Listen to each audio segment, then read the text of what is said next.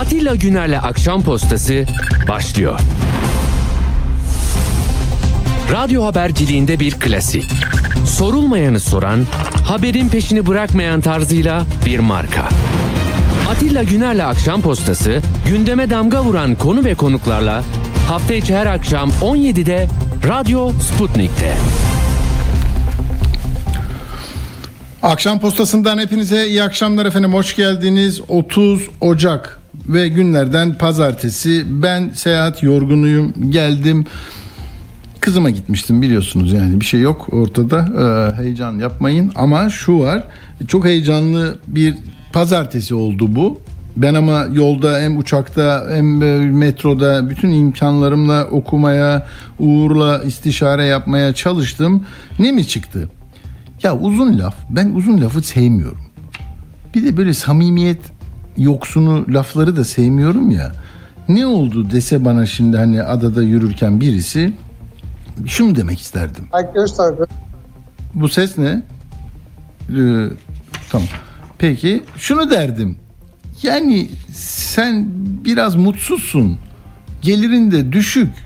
Canın da sıkkın. Oğlun da yurt dışına gitmek istiyor. Sen yarınla ilgili de bana boyuna endişe dolu şeyler söylüyorsun. Belirsizlik çok büyük. Bir şeyler istiyorsun ya. Galiba buna yakın bir tarife çıktı sana. Niye? Yani kapatılanları açacaklar. Açılanları kapatacaklar.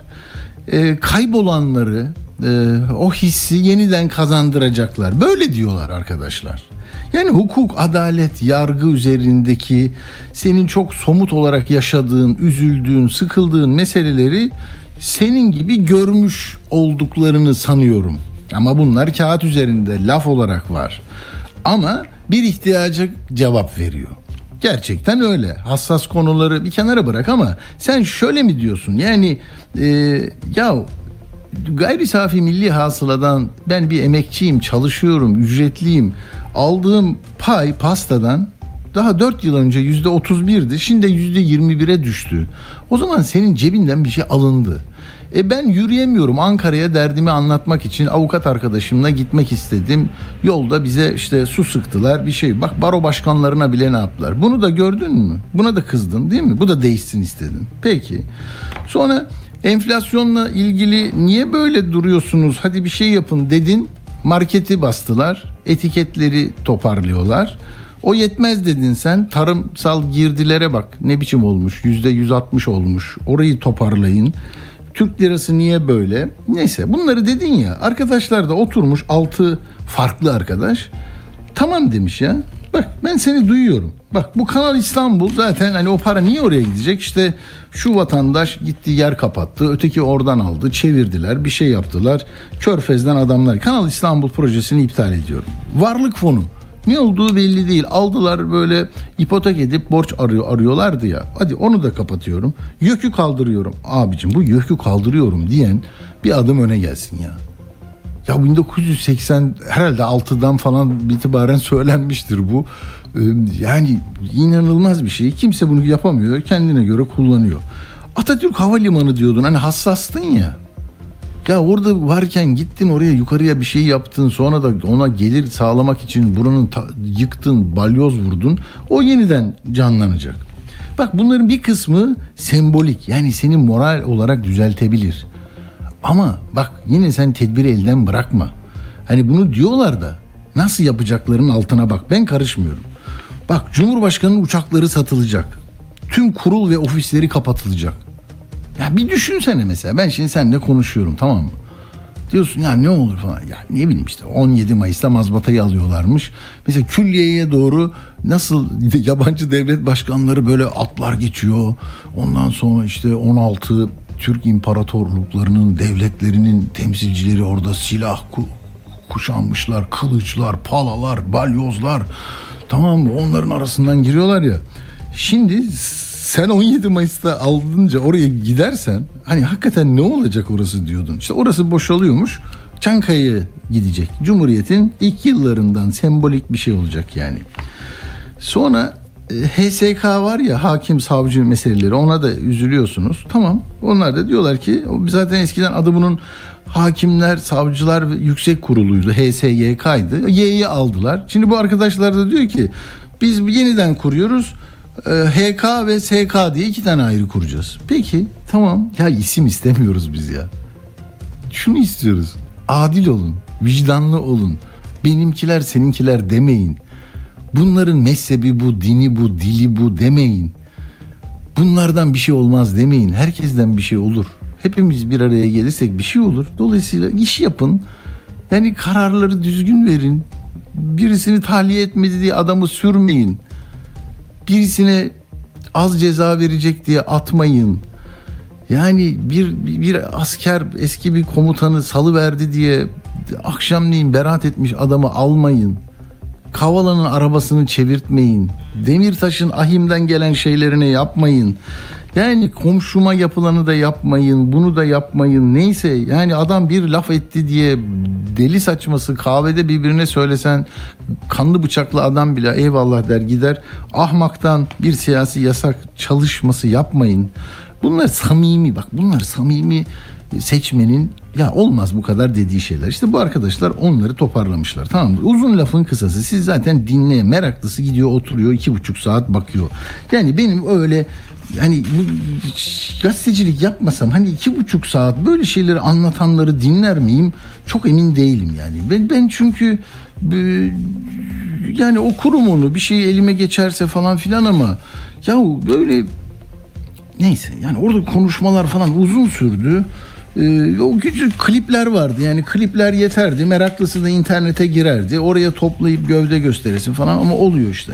Tamam bak devam ediyorum. Merkez Bankası'nın İstanbul'a gelmesi bile bir milattır tamam mı şey için.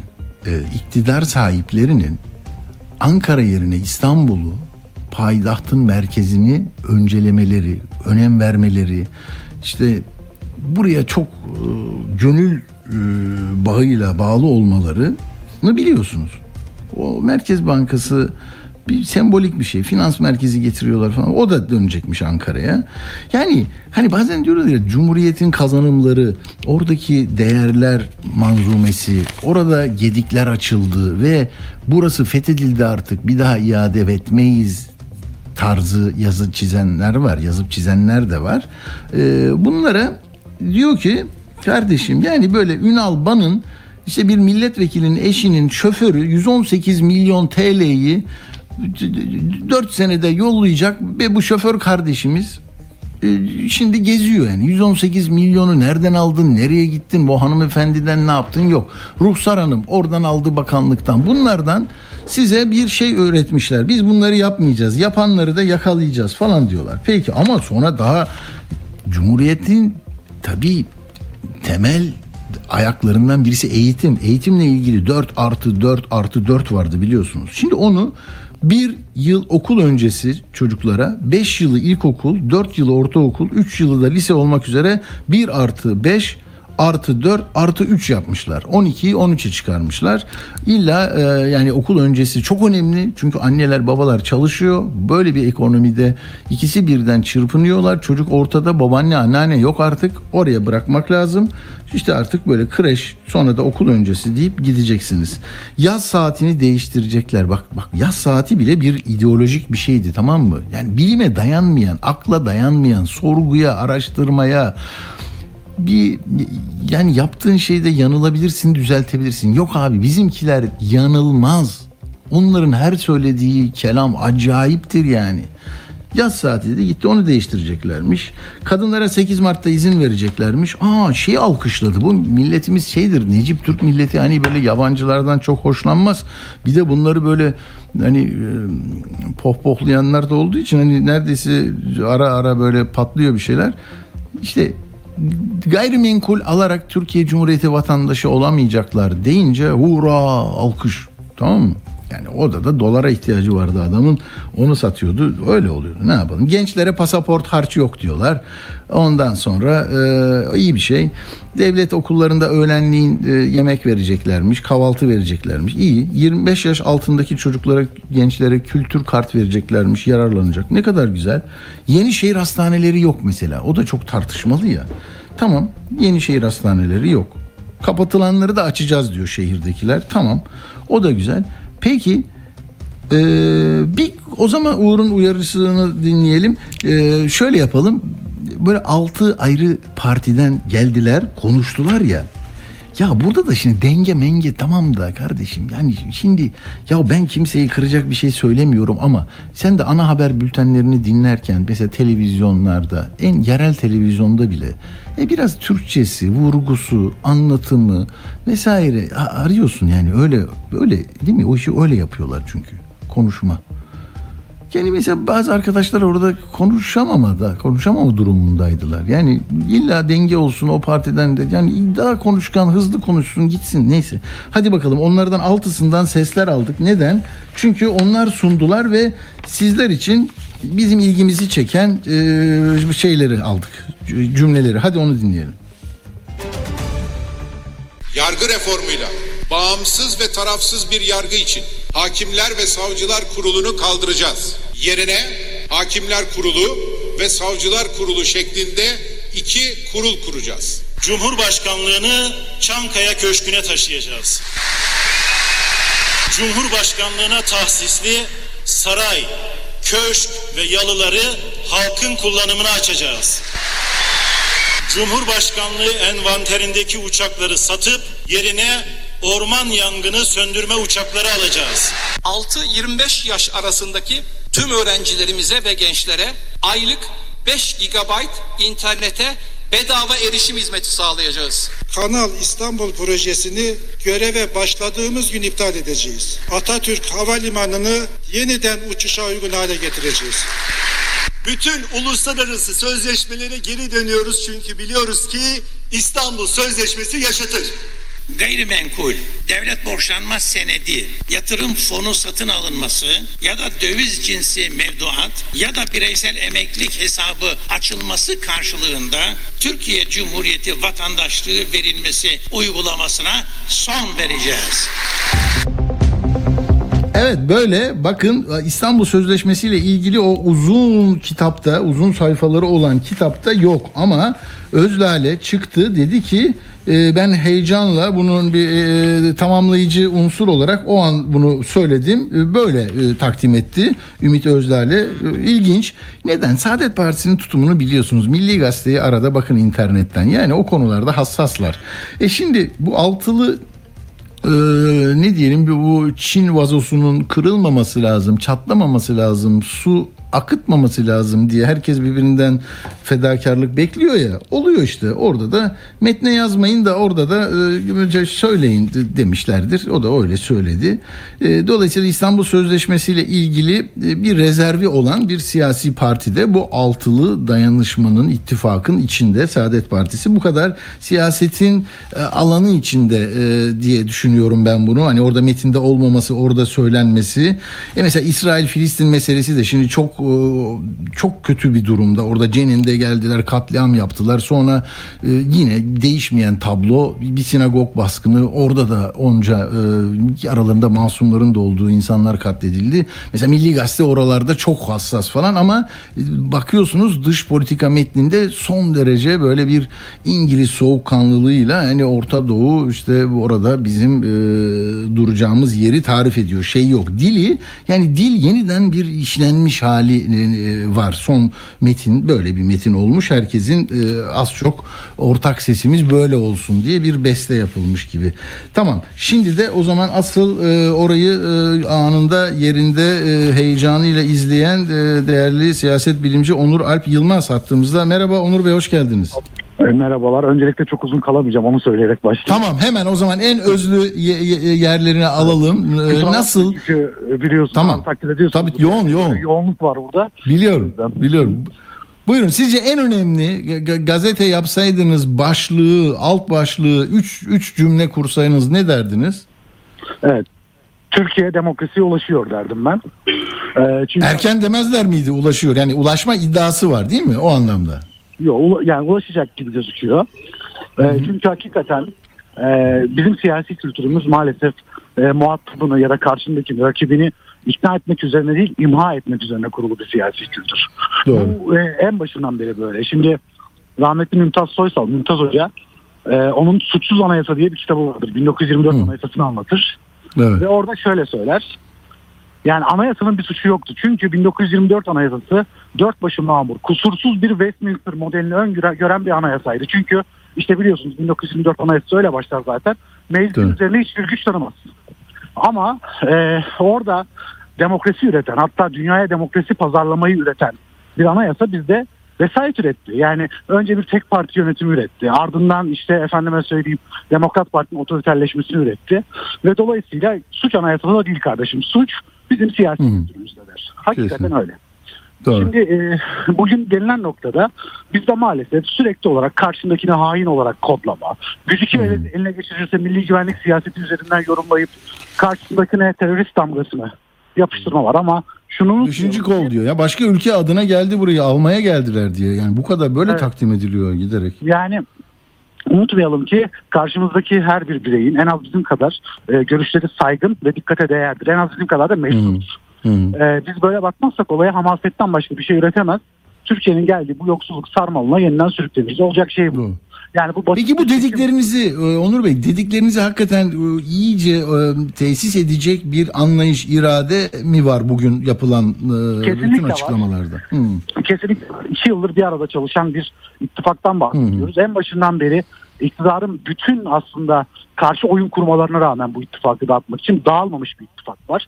Sizin az önce hı hı. girişte söylediğiniz şey üzerinden evet dediğiniz gibi herkesin aslında bir yanıyla katkı yaptığı bir metin olmuş. Çünkü zaten Hı. uzlaşmak da böyle bir şey değil midir? Tabii, yani tabii uzlaşmak ki, aslında tabii ki. en çok istediğinden vazgeçmesidir herkesin. Herkesin en Hı çok istediğini elde etmeye çalıştığı yerde zaten uzlaşma olmaz. O bir zorlamadır. Hı. O bir dayatmadır. Doğru. Dolayısıyla e, burada bu çok önemli bir şey. Çünkü hakikaten kuruluş hamleleriyle e, uzlaşma kültürü ortaya çıkacak bir şey. Bu yeni bir kurucu irade beyanı aslında Hı. ve bu kurucu iradenin içinde e, 6 tane farklı gelenekten gelen siyasi hareket var. E, dolayısıyla bu noktada bu kurucu irade beyanını ben çok önemli buluyorum. Hı. E, ve hakikaten Türkiye'nin bütün dertlerine somut e, öneriler ile ortaya çıkmış. Hani uzun bir süredir niye bu kadar geç kalıyor muhalefet diyorduk ama hakikaten beklenene değdi evet, ortaya Hmm. çıkan metinle. Ve e, şu var yani bugün Türkiye tabii Batı'nın e, ucuz emek gücü cennet haline geldi. Öbür Evet, taraftan Batı'nın demode sanayi çöplüğüne dönüştü. Ve nitelikli kadrolarında e, Batı'ya kaybeden bir e, durumda maalesef. E, bugün aslında e, ortaya gelinen e, gelen metinde biz şunu görüyoruz, şunu söylüyor aslında e, altılı masa. Biz bu işi tersine çevireceğiz kardeşim. Orta gezi Hı. tuzağına takılmış Türkiye'yi nitelikli üretim yapan ülkelerin ligine kalıcı olarak çıkartacağız gibi bir iddiaları var. Bu olmaz değil. E, bu bir tercih işidir. Bugüne kadar iktidarda kalma önceliğiyle siyasi partiler hareket ettikleri için mutlaka bir şekilde hamasi e, noktalara evrildiler ve e, ekonomik olarak popülist politikalar izlediler. Ama 5 siyasi parti, 6 siyasi partinin 5 yıllık bir mutabakat içinde e, bunu yapabilmesi son derece olasıdır. Ve e, Peki bu hocam çok özür dilerim zamanınız da az diye şunu e, yakalaması lazım dinleyicinin. Seçmen seçmen bundan nasıl haberdar olacak ve nasıl motive olacak? Ah işte Evet. benim eksikliğini hissettiğim mesele bu. Orada siyaset Aha. e, siyasal iletişimin dili de önemli. Aynen. Şimdi O nasıl en önemli onu nasıl o. Kesinlikle. Hı. Az önce ben de bir televizyonda onu söyledim hatta. Öyle mi? Sizin ne yazdığınızdan ziyade seçmene Tabii. bunu nasıl anlattığınız önemli. Şimdi şöyle biz bunun bir örneğini yakın zamanda Malezya'da gördük. Orada çok güzel bir siyasi Hı. iletişim kampanyası yapıldı. Şöyle bir şey olması lazım. 100 günde 10, 200 günde 20 proje şeklinde bir to- somut vaatler setiyle e, bunları da böyle çok slogana indirgenmiş biçimde. Aslında metinde de bugün biraz öyle. Çok metnap olmamış yani. Tabii. Videolar Böyle güzeldi. Videolar daha şeydi değil mi? Vurucuydu. Videolar Evet, da iyiydi. öyle. Şimdi bunları partilerin binalarına aynı pankartlarla çünkü aynılık da önemli orada. Bir ittifakın vaadi olduğunu insanlar anlamış olur. Yani her partinin Evet. ambleminden ziyade belki ortak bir millet ittifakı amblemi ve Hı. burada bunları asarak öbür taraftan bez çantalar ba- bastırarak belki şapkalar bastırarak e, toplumun kafasına bunları çakmak lazım. Yani toplum Millet İttifakı ne vaat ediyor dediğinde 100 gün sonra şunu, 200 gün sonra şunu, bir yılın sonunda bunu vaat ediyor diyebilmeli. Aynen sizin söylediğiniz gibi. Bu da ancak toplumun gözüne bunu alternatif hegemonya araçları vasıtasıyla e, aslında e, kazıyarak olur onların zihnine. Çünkü bugün medya zaten yoğun bir şekilde iktidar baskısı ve denetimi altında. Dolayısıyla Evet. burada sizin alternatif yollara gitmeniz lazım. E, metin çok olumlu ama çok kapsamlı, çok detaylı bir metin ve burada sizin de söylediğiniz gibi toplumun en kanayan yaraları, en öncelikleri. İnsanlar mesela 100 gün, 200 gün sonra hangi sorunun çözülmesini önceliklendiriyor? Belki bu konuda bir anket yaptırılıp bu yöndeki vaatlerin somut olarak toplumun gözünün önüne serilmesi çok önemli. Yani bugün aslında e, şöyle e, sahada kazanmış bir muhalefet var. Masada bu işi kaybetmemeleri yolunda siyasal iletişim dilinden geçiyor. Dur. Onur hocam bir de şimdi bazı semboller üzerinden e, cumhuriyetle ilgili hassasiyetlerini çok ifade eden e, muhalif e, cephe de var. Yani mesela Atatürk Havalimanı'nın yeniden açılacak olması başka bir şey ama yargıdaki e, bu, bu bağımsızlığı sona erdiren anlayış ve çerçevenin değişecek olması da hayatı bütünüyle etkileyecek bir şey değil mi? Yani bir böyle sembollere önem vermişler bir de yani e, hayatınızda kötü gittiğini düş- düşündüğünüz bir mesele var. Onları da biz görüyoruz ve bunu böyle yapmak istiyoruz diye düşündüm ben. Burada e, seçmenin asıl satın alacağı e, noktalar nedir? E, Son kaç dakikanız var hocam ona göre ayarlayalım. Vallahi kalmadı vaktim ama. Peki tamam son dinliyoruz o zaman. Yani burada seçmeni seçmenin burada neyi e, önemseyeceğini varsayıyorsunuz? Neyi önemser bununla bu kadar Ee, şeyin içinde? iki tane temel şey var. Birincisi ekonomi, ikincisi mülteci meselesi. Ee, ve bunların ikisine de çok kapsamlı değinilmiş metinde.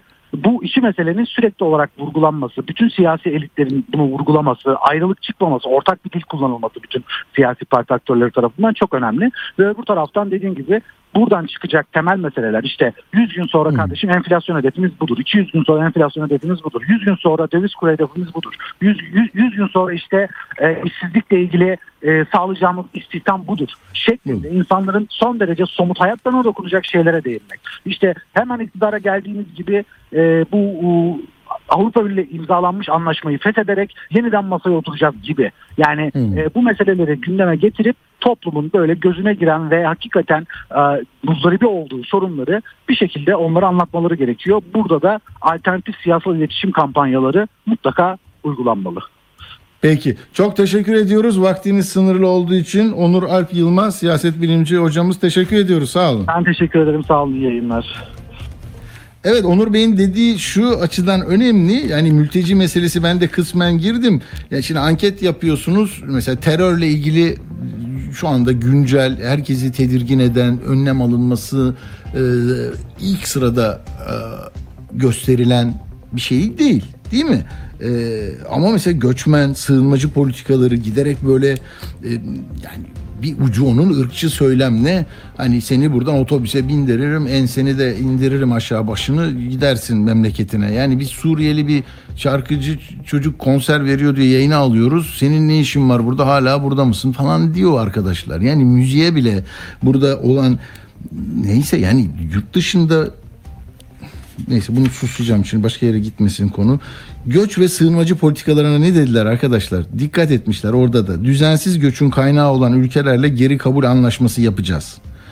Yönetim personel altyapısını güçlendirecekmişiz. Elektronik ne elektrooptik kuleler yapacakmışız. Aydınlatma sistemleri. Bu güvenlikçi bir şey. Tamam. Geri gönderme merkezinin sayısı artacakmış.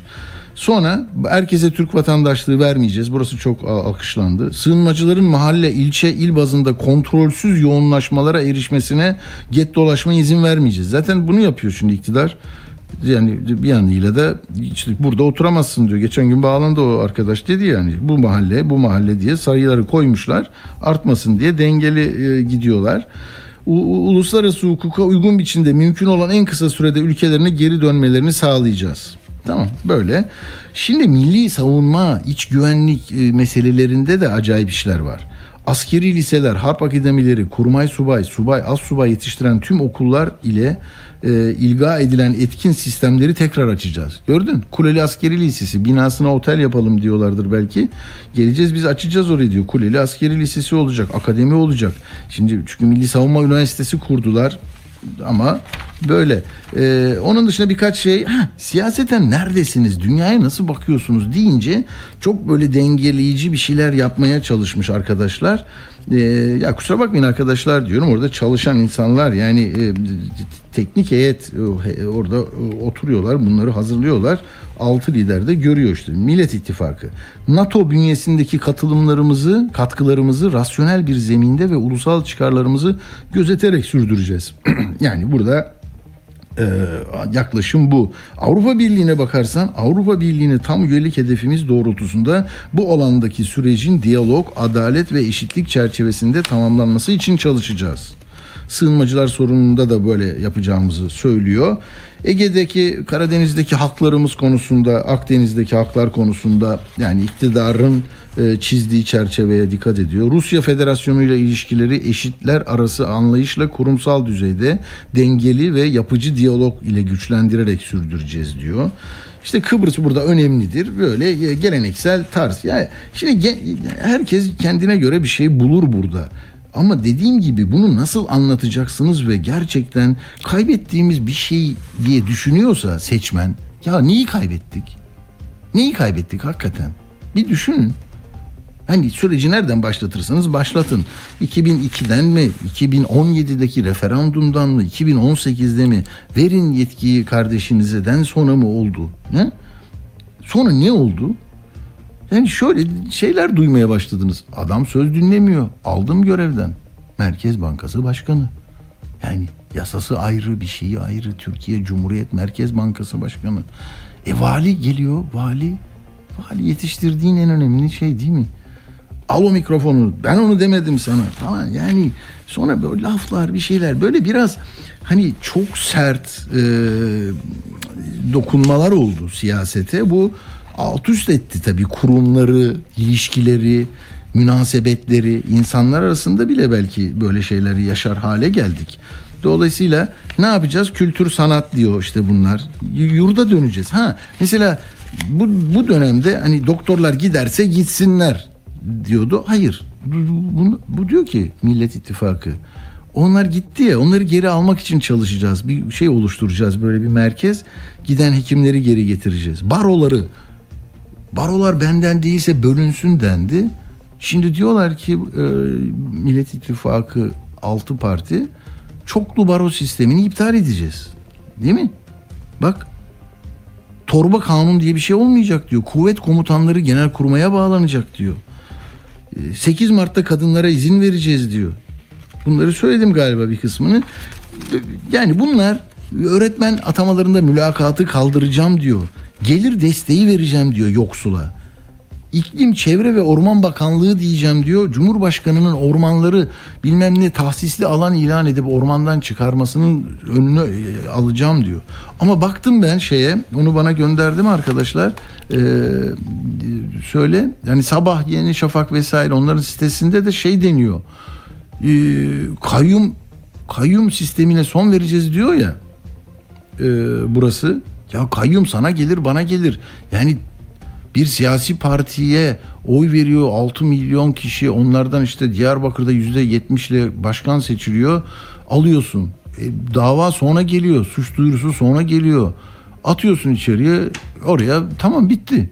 E böyle olmaz diyor bak diyor ki işte altılı masanın metni satır arasında HDP vaadi var diyor. Bu kayyum olmayacak diyorsun yani demokratik bir yönetim olacak diyorsun. A Haber o da öyle diyor. İşte uçuruma getirecek bizi diyor. Uçurumun kenarına getirecek vaatler. LGBT'li aile yapısı. Teröre paralel kaynak. Allah'ım ya Rabbim ya. Bir İstanbul Sözleşmesi geri gelecek diyor. Saadet Partisi de var orada. Bunlar da aile parçalanıyor diyor. Bir cümleyle aileyi koruyacağız ya. Yeni Şafak. Kayyum yasak ancak FETÖ'cülere göreve geri dönüş serbest. Böyle bir şey yok. Yani yurt dışına gidenleri yakalayacağız diyor hatta. Ama nasıl görmek istiyorsan öyle. Ortak mutabakat metninden PKK'ya müjde çıktı. Bu da yeni akit. Hani bunu da bilin. Türkiye artık e, bu kadar keskin ayrımlarla anlamaya çalışıyor siyaseti. Anlamaya değil. Sana böyle öğretmeye çalışıyor. Senin beyin faaliyetlerine malzeme olarak bunu veriyor. E, bak Arda konuştu ya geçen gün. Tamam dedi. Ekonomi zor ama dedi. Ben dedi hep Erdoğan'a verdim. Yine vereceğim dedi. İşte ne, ne dedi? Benim okur yazarlığım yok dedi. İlkokula gitmedim dedi. Eğitiminiz ne dedi? Falan. Şimdi o arkadaşa, o abiye, o amcaya yani bunları böyle söyledikten sonra yani te- teyit etme imkanı bile yok ya. Yani sorduğu da yankı odasındaki diğer arkadaşına soruyor. Yine akrabasına soruyor. Böyle hani hak etmediğiniz bir terörist damgası, her türlü e, yanlış algı e, hakim oluyor yani. Sonra da İşte bunlar arasında bir yarış oluyor tamam mı? Buna inanmış ve bir daha hiçbir şekilde değişmeyecek arkadaşlarla doğruyu arayan ya acaba bu bunlara bir şans tanıyayım mı? Ne olacak? Dur bakayım diyenler arasında böyle bir şey oluyor. Yani kast zinciri böyle oluyor. Hadi çok hızlı şeyi alalım. Ee, Osman'ı da alalım. Osman Nuri Cerit, Sputnik Ankara'dan bugün de bu gelişmeleri yerinde izledi. Osman merhaba. Merhaba Atilla Güner. Ee, gelişmeleri yerinde izledik. Bu toplantıyı yerinde takip ettik. Yaklaşık 6 aylık bir... Bize izlenimlerini aktarır mısın ya? Nasıldı? Kalabalık yani iyi organize oldular mı? Ne oldu? Bir 6 dakikam var çünkü bir daha konuğum var. Osman e, dinliyoruz seni. 6 aylık bir çalışmaydı bu. 6 aydır kurmaylar çalışıyordu. Gece gündüz toplantılar yapıyor, yapılıyordu Ankara'da. Hı hı. Haftanın neredeyse 3-4 günü bir araya geliyordu kurmaylar ve bu kurmayların toplantısı sonucunda 9 ana başlık, 72 alt başlık ve 2300 maddelik bir e, metin ortaya çıktı. Bu metnin açıklanması için de işaret edilmişti. Sabah erken saatlerde e, saat 11'de baş- 11.30'da başladı toplantı ama yaklaşık 2 saat öncesinden salon dolmaya başlamıştı. Ankara'nın en büyük salonlarından birisi 3000 kişilik bir salon Otokongrezyum Merkezi e, ve hınca hınç doluyordu. E, toplantıya bir saat kala e, salon oldukça dolmuştu. E, Osman bir de EYT açıklamasını da iktidar tam o saatlere denk getirdi galiba değil mi? Arkadaşlar bakmış bir kısım yerlerde de sırf EYT konusu konuşuluyormuş. Ee, Öyle ilginç bir taktik izlemişler evet. Peki O 11.30'da yaklaşık e, e, bu toplantı başlayacağı sıralarda EYT gündeme geldi. Herkes bu toplantıya gözünü çevirmişken birden EYT konuşuldu e, televizyon kanallarında. Hı hı. Heyecanlı bir başlayış yapıldı, başlangıç yapıldı. Yine genel başkanlar salona birlikte girdi. E, yan yana yürüdüler. E, girişte oldukça büyük bir e, alkışla karşılandılar. E, önceki toplantılarda parti kurmayları katılıyordu. Parti kurmayların yanında partililer katılıyordu ama bu sefer ilk defa dikkat çeken belediye başkanlarının da burada olmasıydı. Ekrem İmamoğlu'nun ve Mansur Yavaş'ın da bu toplantıda bir arada olmasıydı. Yine CHP'nin o eski e, kurmayları olan siyasetin önemli isimleri de buradaydı. Mesela Murat Karayalçın bunlardan birisiydi. E, Kemal Kılıçdaroğlu'nun hemen yanında oturuyordu ön sırada. Diğer konuklardan mesela bazen ben baktım Saadet Partili e, temsilci konuşurken e, çok böyle alkış aldığı bir yer var. Dedim ki her- herhalde bir Saadet Partili grup da gelmiş oraya değil mi? Çok böyle CHP eksenli değildi. Ya- yaygın yani e, dağılım enteresan geldi bana. Doğru mu? Ya bu altılı masa toplantılarında genel olarak altıya bölünüyor her şey. Sonunda Hmm. yine altıya Tamam, bölünmüştü. peki o. E, altılı olan e, her partiye eşit kontenjan ayrılmaya çalışıldı. Salon oldukça e, salon oldukça kalabalıktı ilk başlarda. Hatta gazetecilerin yerlerine bile konuklar oturmuştu. Gazetecilerin çoğu ayakta takip etmek zorunda kaldı. E, organizasyon konusunda zaman zaman sıkıntılar yaşandı diyebiliriz. Slogan oldu mu? E, hiç e, Slogan, yok slogan Osman? olmadı. Yok, Genelde dinleyelim. alkış- alkışlama şeklinde e, gerçekleşti. E, salonda ilk baştaki coşku zaman, e, zamanla birazcık sönmeye başladı. Çünkü maddeler çok uzundu. E, Uzun. konuşmacıların her birine e, eşit süre verilmişti. Ona her biri yaklaşık onar dakika konuştu Hmm. ve e, maddeler çok e, teknik maddelerdi bazıları. Bu ma- teknik maddeler sırasında zaman zaman insanlar sıkıldı. E, Sıkıldı. ve toplantı so- toplantı bitmeden de salon boşalmaya başladı. Birçok kişi ya toplantı 2 saat 15 dakika sürmüş değil mi aşağı yukarı öyle diyorum. Evet, evet. Yaklaşık 2 saat 15 dakika sürdü. Bir de e, salonda şu bekleniyordu. Yani genel başkanların da bir konuşma yap- yapması, bir coşku oluşturması, bir sinerji oluşması bekleniyordu ama çok teknik bir toplantıya dönüştü. Teknik. E, bu teknik toplantıya dönünce de en son genel başkanlar fotoğraf verdi ve dağıldı. E, çok bir e, o ilk baştaki heyecan e, sonlara doğru kalmadı. Bir de e, toplantı salonuna gelenlerin e, akıllarında şu soru var kaldı. Evet güzel e, maddeler bunlar e, önemli maddeler e, ama bunu kim yapacak? Hı hı. Bunu e, çünkü bunu e, bu bir seçim bildirgesi ve bu seçim bildirgesi e, Cumhurbaşkanı adayının altılı masanın Cumhurbaşkanı adayının seçim bildirgesi. Cumhurbaşkanı adayı bunları yapacak.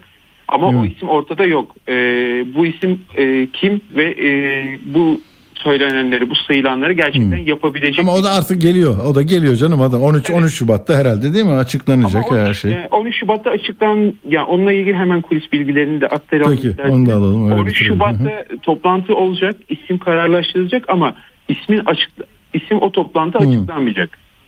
Yine böyle bir e, geniş katılımlı bir toplantı organize edilecek. O toplantıda isim açıklanacak ve o isim açıklanırken de e, açıklanan isim altılı masanın e, geçiş sürecindeki yol haritasında kendisi açıklaması planlanıyor.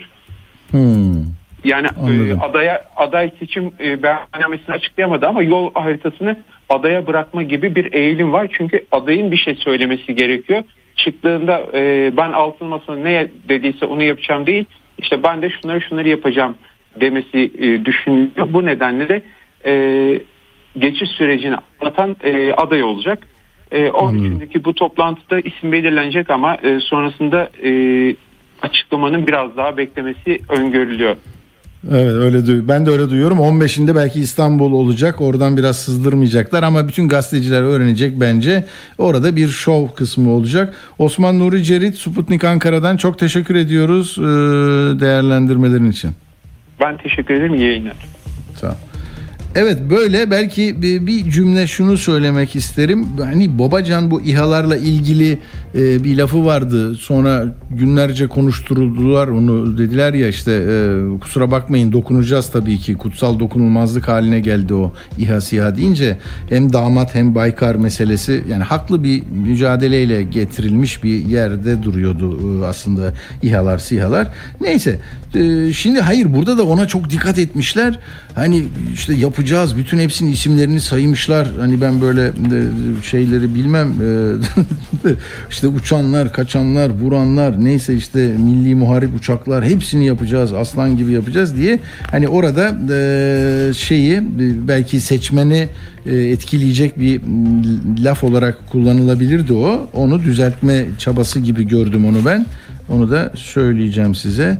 Evet şimdi o zaman minik bir ara verelim. Bakalım yeni tanıtım verecek mi Necdet? Hemen e, EYT'lilere gidelim. EYT'lileri de konunun uzmanı değerli isim Özgür Erdursun'la konuşacağız. Seçime giden Türkiye'nin çok sesli radyo haber programı. Akşam postasından hepinize iyi akşamlar efendim. Her görüşe açık, özgür bir platform. İyi yeter ya 20 yıl olmuş ya. Bir de değiştirmek lazım. Tam gelen adamı beğenmezsek o da kötüyse onu da göndeririz.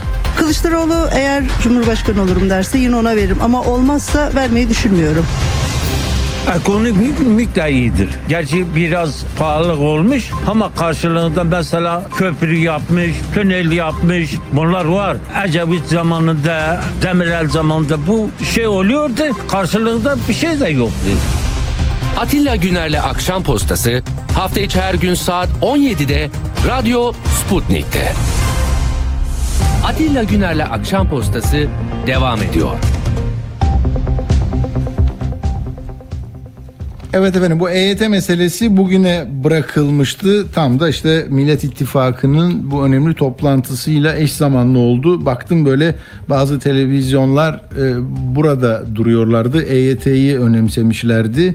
E, pek çok yerde mesela Halk TV, Tele1, KRT, TV 100 de dahil olmak üzere kesintisiz e, bağlantılar yaptılar. E, dönüşümlü verdi NTV Habertürk. Mesela TRT Haber'de yoktu. Diğerde zaten CNN Türk'te de yoktu. 24'te o onlarda olmaz zaten böyle bir toplantı. Evet şimdi EYT demek ki e, ama top ben bunu küçümsemiyorum. E, yani ikisine de aynı eşit mesafede haberse bu ilgi ilgi iki yere dağıldıysa beceri orada zaten devreye girer. Gazeteci, yayıncı onun ikisine de verir ama böyle bir tribünlere sahipsiniz arkadaşlar. Özgür Erdursun hattımızda. E, Özgür Bey merhaba hoş geldiniz. Merhaba Atilla Bey, hoş bulduk. Çok teşekkür ediyorum. E, nasıl Bursa'da mısınız? Bursa'da nasıl durumlar? Hava soğudu mu? Evet, Bursa'da hava soğudu ama Uludağ daha yeni kar yağdı. Maalesef ne kar var ne yağmur var. Ya. Bursa'da bile Büyükşehir Belediyesi mesaj gönderiyor. Suyu dikkatli kullanın. Bursa'nın, Yeşil Bursa'nın, Türkiye'nin su kaynağı Bursa'nın e, 45 günlük suyu kalmış durumda. Görüyor musunuz? Ama bu çok tabii çok ciddi bir mesele hakikaten. Peki EYT dersek şimdi ne oldu? Ee, ben hakikaten bugün e, bu, bu meseleyi e, çok uzağında kaldım. Ee, iyi oldu mu? İyi oldu mu? Yani siz şimdi bugün öğrendiniz her şeyi değil mi? Yani içerikle ilgili. Evet, emeklilikte yaşa takılanlarla ilgili e, olumlu bir gelişme tabii ki var. Emeklilikte yaşa Tamam. takılanlarda 8 Eylül 1999 tarihi dahil bu tarihe kadar ilk defa sigortalı olanlarda yaş şartı kaldırıldı. Kaldırın. Yasal düzenleme önümüzdeki hafta Muhammed Emin Akbaşoğlu salı ya da çarşamba günü meclisten geçireceğiz artık bu işi bitireceğiz dedi. Emeklilikte yaşa takılanlar prim gün sayısını tamamlamışlarsa sigortalık sürelerini tamamlamışlarsa önümüzdeki hafta emeklilik için ya da ondan sonraki hafta emeklilik için müracaatta bulunmaya başlayacaklar. Peki orada gün sayısı gün sayısı eksikse bir telaş var. Bir de değil mi hani borçlanıyorlar vesaire. Yani 5750 ile 5975 mi? Ben bir not aldım ama eksik söyleyebilirim. Ee, şimdi yani tam ne lazım o, o şimdi? Şöyle Atilla Bey bu konuyla ilgili Sayın Bakan Vedat Bilgin televizyon kanallarına çıkıp çok net açıklamalar yaptı. Hatta Hı hı. milyonlarca kişi Sayın Bakan'ı izlemek için televizyon kanallarının önünde Evet. e, beklediler. Ama Sayın Bakan'ın konulardan haberi yokmuş. Anlattıklarının hiç tanesi çıkmadı. Allah Allah. Sayın Bakan e, işte 8 Eylül 99 öncesi tüm yasal hakları vereceğiz dedi. E, Sadece Sayın Cumhurbaşkanı yaş şartı yok demişti. Yaş şartı yok işte. Sayın Cumhurbaşkanı en önemli kelimeyi zaten cümleyi okumuş zaten kullanmış. Onun dışında SSK'da 5000 gün beklentisi vardı. Şimdi şu anda hazırlanan kanun teklifi çok basit. Yani böyle e, alelacele hazırlanmış çok özentisiz bir kanun teklifi ben Hmm. e, 1993 yılından beri bu işin içinde olan birisiyim. İlk defa bu kadar ciddiyetsiz bir kanun teklifi gördüm hayatımda.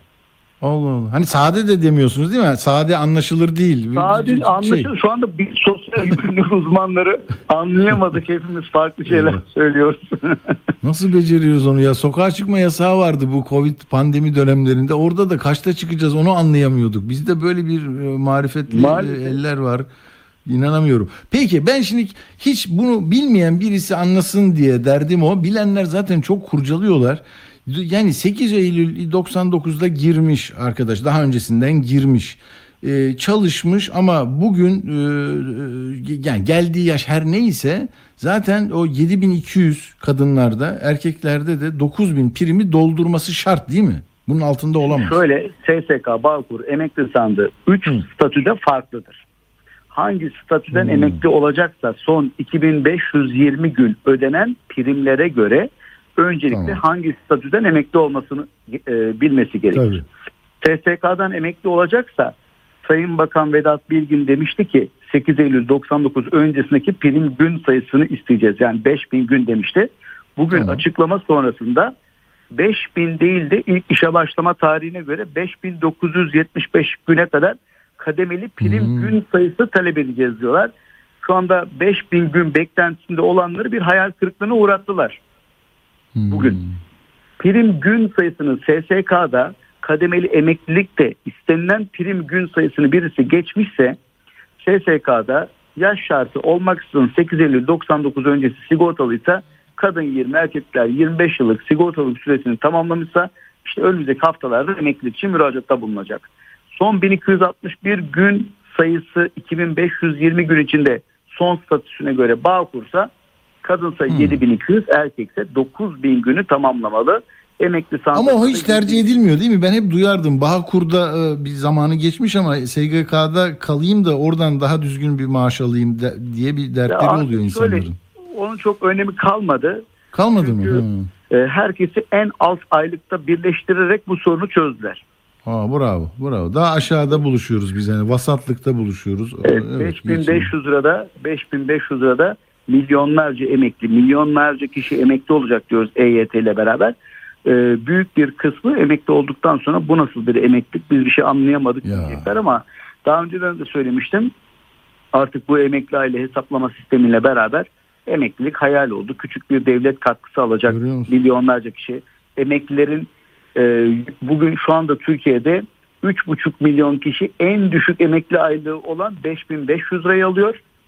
E, yaklaşık 1,5 milyon kişi 1 milyon kişi de 3 5500 liraya dahi ulaşamıyor. Dul, yetim, malul, sürekli Evet. göremezlik geliri alanlar da 5500 liraya tamamlanma da yok. Görüyor? Türkiye'de yani şunu söyleyebiliriz 10 bin liranın üstünde emekli aylığı alanlar yüzde 10, yüzde 15'i emeklilerin. Yüzde 85'i 10 bin liranın aşağısında e, belki bunun yüzde 50'sinden fazlası da 5500 lira emekli aylığı almak zorunda kalacak ilerleyen dönemde de çünkü Türkiye'de çalışanların büyük bir kısmı asgari ücretle çalışıyor. Asgari ücretle çalışanlar da en düşük emekli aylığını alacak. Şimdi emeklilikte yaşa takılanlar konusuna geri dönersek e, dediğim gibi 8 Eylül 99'u öncesinde sigortalı olanlar şanslı yaş şartı olmadan primlerini tamamlayıp emekli olacaklar. Burada beklentiler vardı. Beklentiler karşılanmadı. Bağkur'da karşılanmadı. 3600 prim günüyle kadınlar 50, erkekler 55 yaşında SSK'dan emekli olabiliyorlardı. Bakan Sayın Vedat Bilgin 8 Eylül 99 öncesindeki yasal hakları vereceğiz dediğinde 3600 günle şu anda kadınlar 58, erkekler 60 yaşında emekli oluyor. Onların da 8 Eylül 99 öncesi yasal hakları verilecek. Kadınlar 50, erkekler 55 yaşında 3600 günle emekli olacak diye prim gün sayısı eksik olanlar hayal ediyorlardı. E, bu da olmadı maalesef. Yani birçok konuda aslında bir hayal kırıklığı var şu anda yasal düzenlemede. Şimdi bu kabul olur mu bilmiyoruz. Meclise gelecek. Önce plan bütçe, arkasından mecliste görüşmeler olacak. Çok hararetli tartışmalar olacak. Bence bu kanun e, teklifi Türkiye Büyük Millet Meclisi'ne görüşülürken biz böyle bunu istemeyiz ama büyük ihtimalle yumruklu kavgalar izleyeceğiz biz önümüzdeki hafta. Ya peki bu işlemlerde böyle bir yığılma olur mu? Di- Dinleyicim yazmış diyor yani çok sayıda insan başvuruyor ediyor artık elektronik mi ortamlar yani rahat o- olacak mı bu işlem? Şöyle söyleyeyim Atilla Bey. Milyonlarca kişi aynı anda müracaatta bulunacağı için E-Devlet'e tamam kolay müracaatta bulunabilir ama sisteme erişmek imkansız olur. Sistem e, önümüzdeki haftadan sonra yoğun e, giriş nedeniyle sistem ulaşılamaz hale gelir. Peki Anladım. nasıl olur? Burada burada Emeklilik- yani onları avantajlı duruma getirecek bir yöntem yok değil mi? İlla bunu bekleyecekler. Başka bir şey yok. Sosyal Güvenlik Kurumu'nun önüne giderken üşümesinler diye battaniye alsınlar sırtlarına. Peki yurt dışında olanlar ne yapacak? Onların da bu derdi var mıdır? Onların Olmaz hani mı? Türkiye'deki hukukla e, emekli olmak istiyordur. Onlar ne yapıyor? Onlar da Sosyal Güvenlik Kurumu'na öncelikle borçlanma yapıp eksik günlerini tamamlayıp o kişiler de yine E-Devlet üzerinden müracaatta bulunacaklar. Güzel bir sistemimiz var ama tabii çok yoğun bir şekilde müracaatta bulunulduğunda o sisteme erişmek kolay olmayacak. Ben şunu öneriyorum. Muhakkak benim dediğimi yaparlarsa e, iyi olur. Çünkü çok kalabalık olacak Sosyal Güvenlik Kurumu'nun önü. Büyük ihtimalle geceden sabaha karşı giderler. insanlar kuyruğa girerler. İadeli taahhütlü posta yoluyla da emekliye hak kazandıysanız emeklilik formunu Google'dan çıkarsın arama motorlarında. Formu yazın emeklilik tahsis talep formu diye. O formu çıkartıp dolduruyorsunuz. Adresinizi, telefonunuzu, imzanız. Bunu doldurduktan sonra bağlı bulunduğunuz il, ilçe sosyal güvenlik kurumuna postaneler aracılığıyla iadeli taahhütlü posta olarak gönderen kişilerin de emeklilik işlemleri gerçekleşmiş olur. Aa, güzel. Kayda girecek. Oradan zaten bir süreç Evet bu başlayacak. nedenle de gidip o sıralarda boşuna beklemesinler. Tabii bunu postanelerin de önemini anlayacak insanlar buradan kolay bir şekilde müracaatta bulunuyoruz diye e, postaneler de sonra kalabalık olur ama bir nebze yine Sosyal Güvenlik Kurumu'nun o yoğunluğunu alır. Doğru. Peki Özgür Bey sizi yakalamışken bir de bu hani 14 milyon borçlunun bugün Nedim Türkmen'de okuduğumda e, orada da yapılandırma sırasında dikkat edilecek bir şey var mı? Sayılar muazzam geliyor bana ya. 14 milyon kişi buradan 2000 TL'nin altında borcu olan da 7700 kişiymiş. 7 milyon 700 bin kişi. E, yani 22-23 milyon kişiyi ilgilendiriyor bu ama e, Nasıl değerlendiriyorsunuz siz bunca yıldır bu, bu sizin de konunuza geliyor değil mi bu? Yani 6. yapılandırma geliyorlar, af istiyorlar. mali müşavir olarak bu konularla Tabii. çok yakından ilgileniyoruz. Mesleğimiz bu bizim. Tabii. E, Türkiye'de bu 38. yapılandırma. Oo. Yapılandırmalar çok e, sıklıkla yapılandırma çıkıyor. En son işte 2021 yılında yapılandırma çıkmıştı. Y- Şimdi ondan önce 2019'un sonunda tekrar yapılandırma vardı. Çok sık Hı hı, yapılandırma Yapılıyor. bir şey yok aslında. Borcunu çok kişi ödeyemiyor. Toplumda hep şu söylenir. Yani çok affedersiniz. Biz enayi miyiz ödeme yapıyoruz. Hı hı. Aslında öyle değil. Çünkü ödemesini düzenli yapanlar özellikle Sosyal Güvenlik Kurumu'nda çalıştırdığı personel için indirimler, teşvikler, destekler Tabii. bunlardan yararlanır. Borcu olanlar yararlanamaz. Ee, Birçok kişi de neden bu haklardan yararlanmasın ki? Yani e, daha uygun cebinden az para çıkarak bu haklardan yararlanmak istese de cebinde para olmadığı için yararlanamıyor. E, şimdi cebinde para olmadığı için borcunu ödeyemeyen kişinin de en ufak borcundan dolayı zannetmeyin ki böyle devlet boş bırakmış. Borcu olanlar oh ne güzel ödemiyor. Devlet de hiçbir şey yapmıyor sonra yasa çıkartıyor. Hayır o kişilerin iş yerlerinde esnafsa işte kredi kartı cihazlarını kullanıyorlar. E, hesaplarına giren parayı blokeliyor devlet. Hesaplarına giren parayı hemen bloke koyuyor. Arabasına satılamaz koyuyor. Evine satılamaz koyuyor. Malına satılamaz koyuyor. Yani çok ticaret dönmez bir duruma geliyor. Ticaretin dönmesi de çok zorlaşıyor. Artık Türkiye'de bu bir gelenek. Yani bu yapılandırmalar çıkmazsa esnafın e, ticaretini döndürmesi mümkün olmaz. Düşünün siz ürün önemli. Çünkü bak 552 milyar diye okudum. Tahsil edilemeyen vergiymiş. 120 milyar bir primmiş. Şimdi şöyle bir şey de var. Şimdi bu 4 yılda ödenecek, 48 taksitte ödenecek. Yapılandırmalar için Atilla Bey müracaatta bulunan işte 100 kişiden 100'ü müracaatta bulunuyorsa Evet. ilk taksitini 98 kişi ilk taksitini ödüyor. İkinci, üçüncü taksitini dediğimizde son taksite Azalım. gelip yapılandırmayı tam anlamıyla bitirenler %6. Oo. Onlar öbürkünü bekliyor. Diğer yapılandırmayı mı yoksa haklarını kaybediyorlar mı? Haklarını kaybediyor bir dahaki yapılandırmayı e, tekrar bekliyor. Yatırdıkları paralar da devlete kar kalıyor. Ha devlet de buradan tabii bir bozuluyor. faydalanıyor. Tabii yapılandırma bozuluyor. Ha o arada yapılandırma yapıp arabasını satmışsa, evini satmışsa, bankasındaki parayı blokesini çözdürmüşse e, birçok kişi bunlar için yapıyor zaten bu yapılandırmayı. Yoksa o borç devam ediyor. Tabii. Ama devlet tekrar aynı işlemleri bir kere daha yapıyor. Bir kere daha yapıyor. Bu işin içinden çıkılamaz bir hal almış durumda.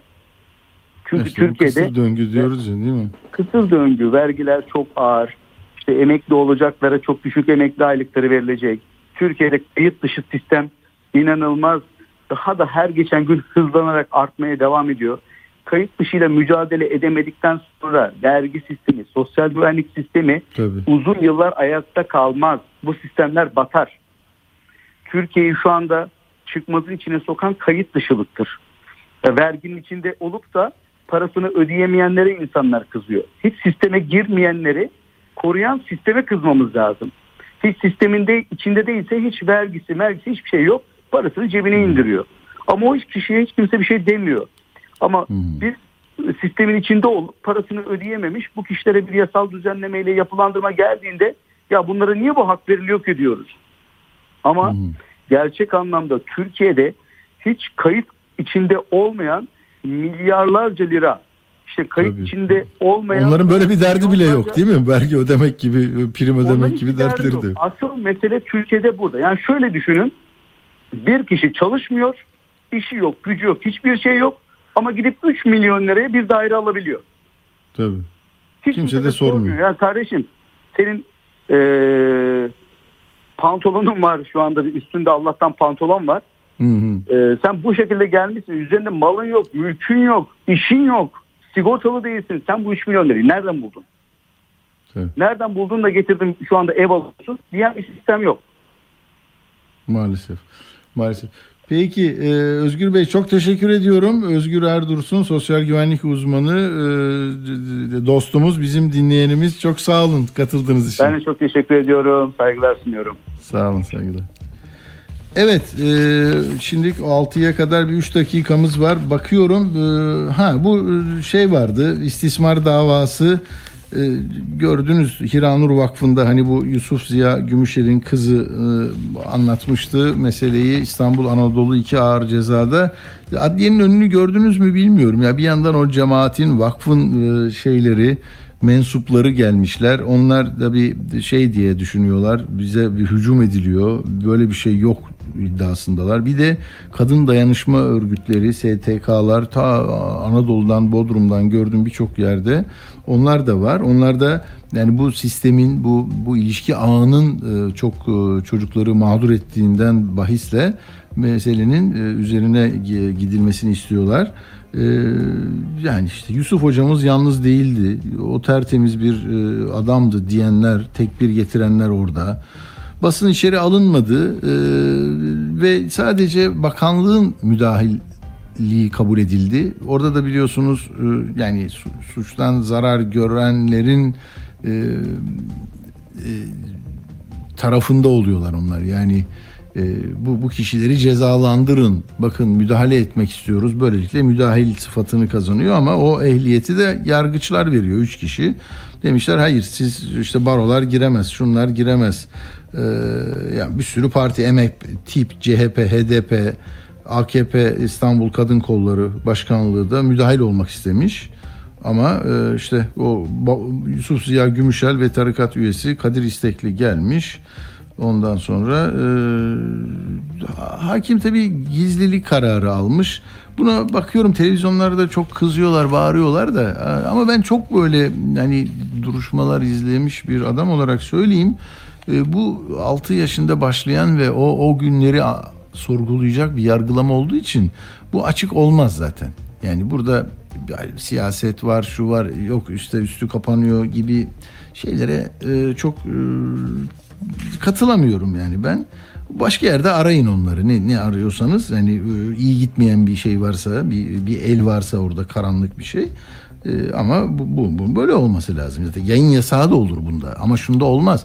Yani adam şey, para çalmış, bilmem ne olmuş. Her gün erişime engelleme kararı veriyor. Onu biliyor musunuz? O e, bir site var. E, ismini şimdi hatırlamıyorum ama o çok veriyor böyle. Bak neler erişime engelliyor, engelliyorlar. Ona, benzemiyor. Ha? Yok o değil o free bilmem ne var teyit.org'da değil. Ee, peki tamam şimdi o zaman biz zaten 18'e geliyoruz. Yeni çok önemli hava kirliliği ile ilgili çok önemli veriler var. Onu da uzmanıyla konuşacağız. Bizden ayrılmayın.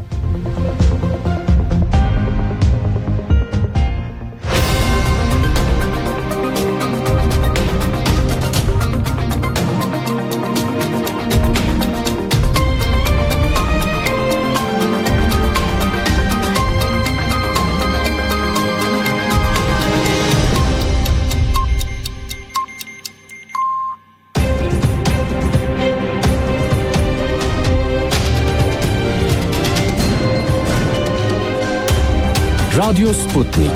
Anlatılmayanları anlatıyoruz. Seçime giden Türkiye'nin çok sesli radyo haber programı. Akşam postasından hepinize iyi akşamlar efendim. Her görüşe açık, özgür bir platform. yeter ya 20 yıl olmuş ya. Bir de değiştirmek lazım. Tamam gelen adamı beğenmezsek o da kötüyse onu da göndeririz.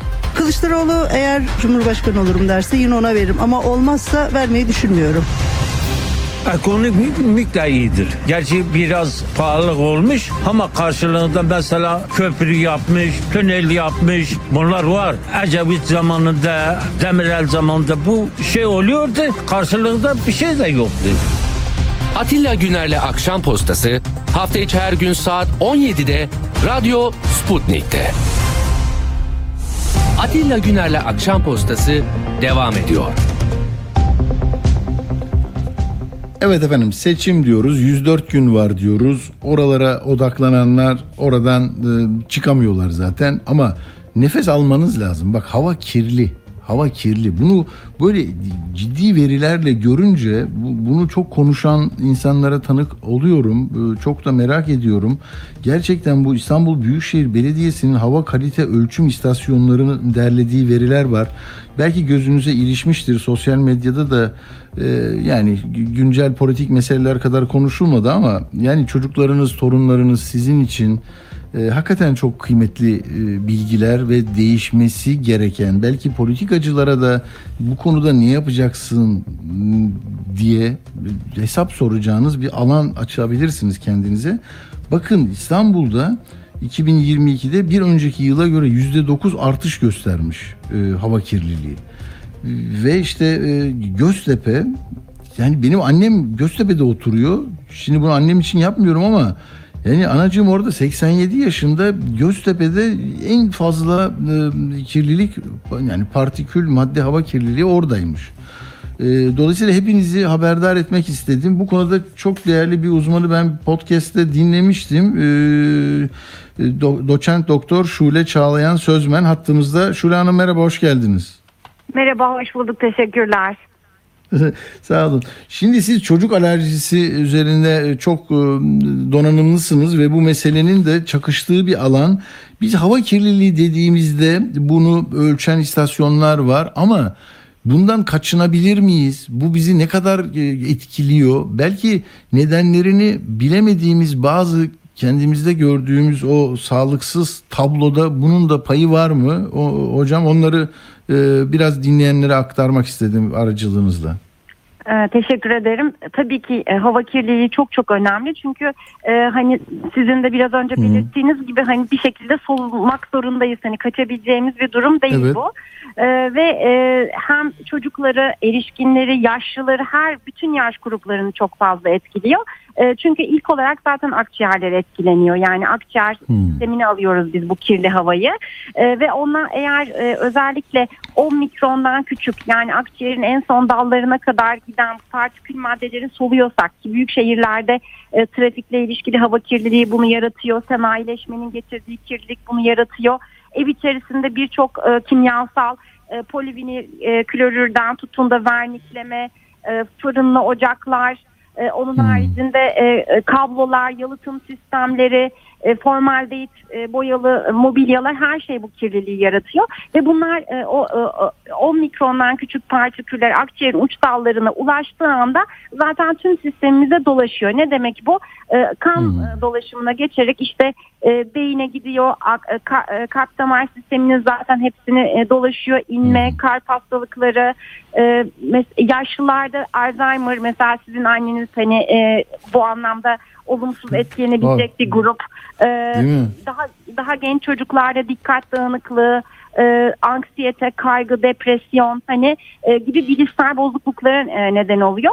E, tabii ki direkt akciğerler yoluyla bu kirli havayı soluduğumuz için en önemlisi de e, as, alerjik e, yapıda olanlarda astım ataklarının artmasına, e, sağlıklı çocuklarda da ciddi akciğer fonksiyonlarında bozulmaya neden oluyor. Yani bakın hem yaşlı grup için tehlike hem de bu yeni yetişen çocuklar için değil mi? Onların da kalıcı hasar bırakıyor mu? Peki ne yapar? Anne baba ebeveyn ne yapar bu konuda? Ee, yani değil mi bu tehlikeyi azaltmak için bireysel bir çaba yeterli mi hocam yoksa ne yapmamız gerekiyor? Ee, Bireysel çaba belki ev içinde e, e, Hmm. gerekebilir. Hani ev içinde en azından seçtiğimiz malzemelerin hani illa e, polivinil klorür mesela yapmamıza gerek olmayabilir. PVC kaplamayabiliriz her yere. E, mum yakmak, süs yakmak gibi kirleticilere maruz bırakmayabiliriz. E, klimalarımızı e, düzenli olarak e, temizletip hani e, içerisindeki küf miktarını, bakteri miktarını azaltabiliriz. Çok eşyalı, yoğun eşyalı evler tercih etmemeliyiz. Yani evdeki ev tozunun miktarını arttırıyoruz. Çok kırlentler, işte e, örtüler ve halılar, Hmm. duvardan duvara halı gibi çok yoğun eşyayı seviyoruz bazen e, çünkü. Doğru, doğru. E, bunların miktarı Onun nasıl bir e, negatif etkisi nasıl oluyor onun? Şuda Hanım? Negatif etkisi şöyle e, hem ev çok sıcak oluyor kapalı ortamda Hmm. ve ev çok sıcak olduğu zaman e, evin içerisindeki akar miktarı artıyor nemle beraber E, ve, ve bütün bu ev tozları ev eşyalarının içerisinde e, yoğun ev eşyasının Hmm. olması demek ve onların temizlenemeyen işte kadife koltuklar gibi Tabii. duvardan duvara halılar gibi her an yıkayamadığımız cinsten olmaları hani e, içerisindeki e, akar yükünü arttırıyor. Yani biraz sadeleşmeye gidebilerek giderek çocuklarını ev Doğru. içerisinde koruyabilirler. Ama tabii ki kentsel hava kirliliği için yani dış Tabii. ortam hava kirliliği için bir politik uygulamamız gerekiyor sizin dediğiniz gibi. Tabii. E, mesela dizel arabalar e, 100 kat daha fazla partikül madde üretiyor normal arabaya göre. Hani bu çok kıymetli. Hani bununla alakalı bir e, önlem alınabilir. E, okulların yerleri mesela hiç Türkiye'de e, okulların hani otoban kenarına yapılmaması, cadde kenarına yapılmaması. Çünkü çocuk orada basketbol oynuyor. E, koşarken daha da yoğun e, soluyor ve daha da yoğun o kirli, kirli havayı akciğerlerine nüfus ettiriyor. Hani bir yeşil alanın içerisinde olması, onları biraz daha trafikten koruyacak şekilde yapılması, keza okulların e, açık antrenman yapılan alanların hani bunlara hiç dikkat edilmiyor. Çoğu çok böyle merkezde caddenin yanında. Bunlar tabii ülke politikası. Yine e, sanayileşmenin yoğun olduğu yerlerde e, e, nitroz oksit, sülfür oksit, karbon monoksit hepsi çok artıyor. Fabrikaların e, şehir merkezlerine yakın olmaması, onlara bir takım yaptırımlar getirmeli, getirilmesi kirleticileri açısından. E, bu tabii ülke politika, e, politikası. Tabii, Çünkü hani bunu e, tek başımıza başarmamız mümkün değil. Ama gerçekten hepimizi çok etkiliyor. Çocuklarımızı çok etkiliyor. E, düşünün Dünya Sağlık Örgütü verilerine göre e, erken yani akciğer enfeksiyonlarının yarısı orta ve düşük e, e, gelirli ülkelerde hava kirliliğinden kaynaklı. Yani çok çok fazla. Yani çocuk çok kolay bronşit oluyor, bronşiyet oluyor, pnömoni oluyor. Zaten etrafınızda da duyuyorsunuzdur. Çok çok arttı sıklığı tüm bu hastalıkların. E, çok önemsenmesi gereken bir konu olduğunu düşünüyorum. Doğru. Peki e, mesela burada e, ülkeler de oturup e, sadece hava kirliliği meselesi değil de yani fosil yakıtlardan e, bir, Tabii, bir şeyle e, değil mi? E, bir Evet. periyodik bir şey önlerine bir süreç koyuyorlar. Uyuyor mu, uyulmuyor mu? E, bu bunları da takip etmek lazım değil mi? Hele hele böyle seçim zamanlarında belki istemek lazım. Yani bir parti, bir ittifak bir şey diyorsa bugün de açıklandı mesela biz politika Hı hı. değil şimdi sizinle yaptığımız bölüm Evet, ama evet. Değil mi bunu talepkar olmak lazım. Ne dersiniz? Tabii bilinçli olmak ve talepkar olmak gerekiyor. Bu kişi, kesinlikle hani kişisel e, dönüşümle evet bazı şeyler yapabiliriz. Sadeleşmek gibi. Çevreyi biz de daha az kirletmek adına kişisel hayatımıza adımlar atabiliriz ama e, yeşil alanın korunması, e, bu emisyon ölçümlerinin sık sık yapılarak Evet. iki buçuk mikronun 10 mikron üzerinde olduğu yerlerde e, yeşil alanların arttırılması, ona göre önlemler alınması hani çok çok önemli. Trafiğin düzenlenmesi, yaşamsal alanlara çok yakın yerlerdeki o e, trafik e, yapılanmasının tekrar sağlanması e, bunların hepsi politika. Hani yeşil alan zaten çok çok önemli. Hani e, çok çok vurgulanması gereken bir konu. Hani hava temizliği açısından tek çaremiz. Hı hı.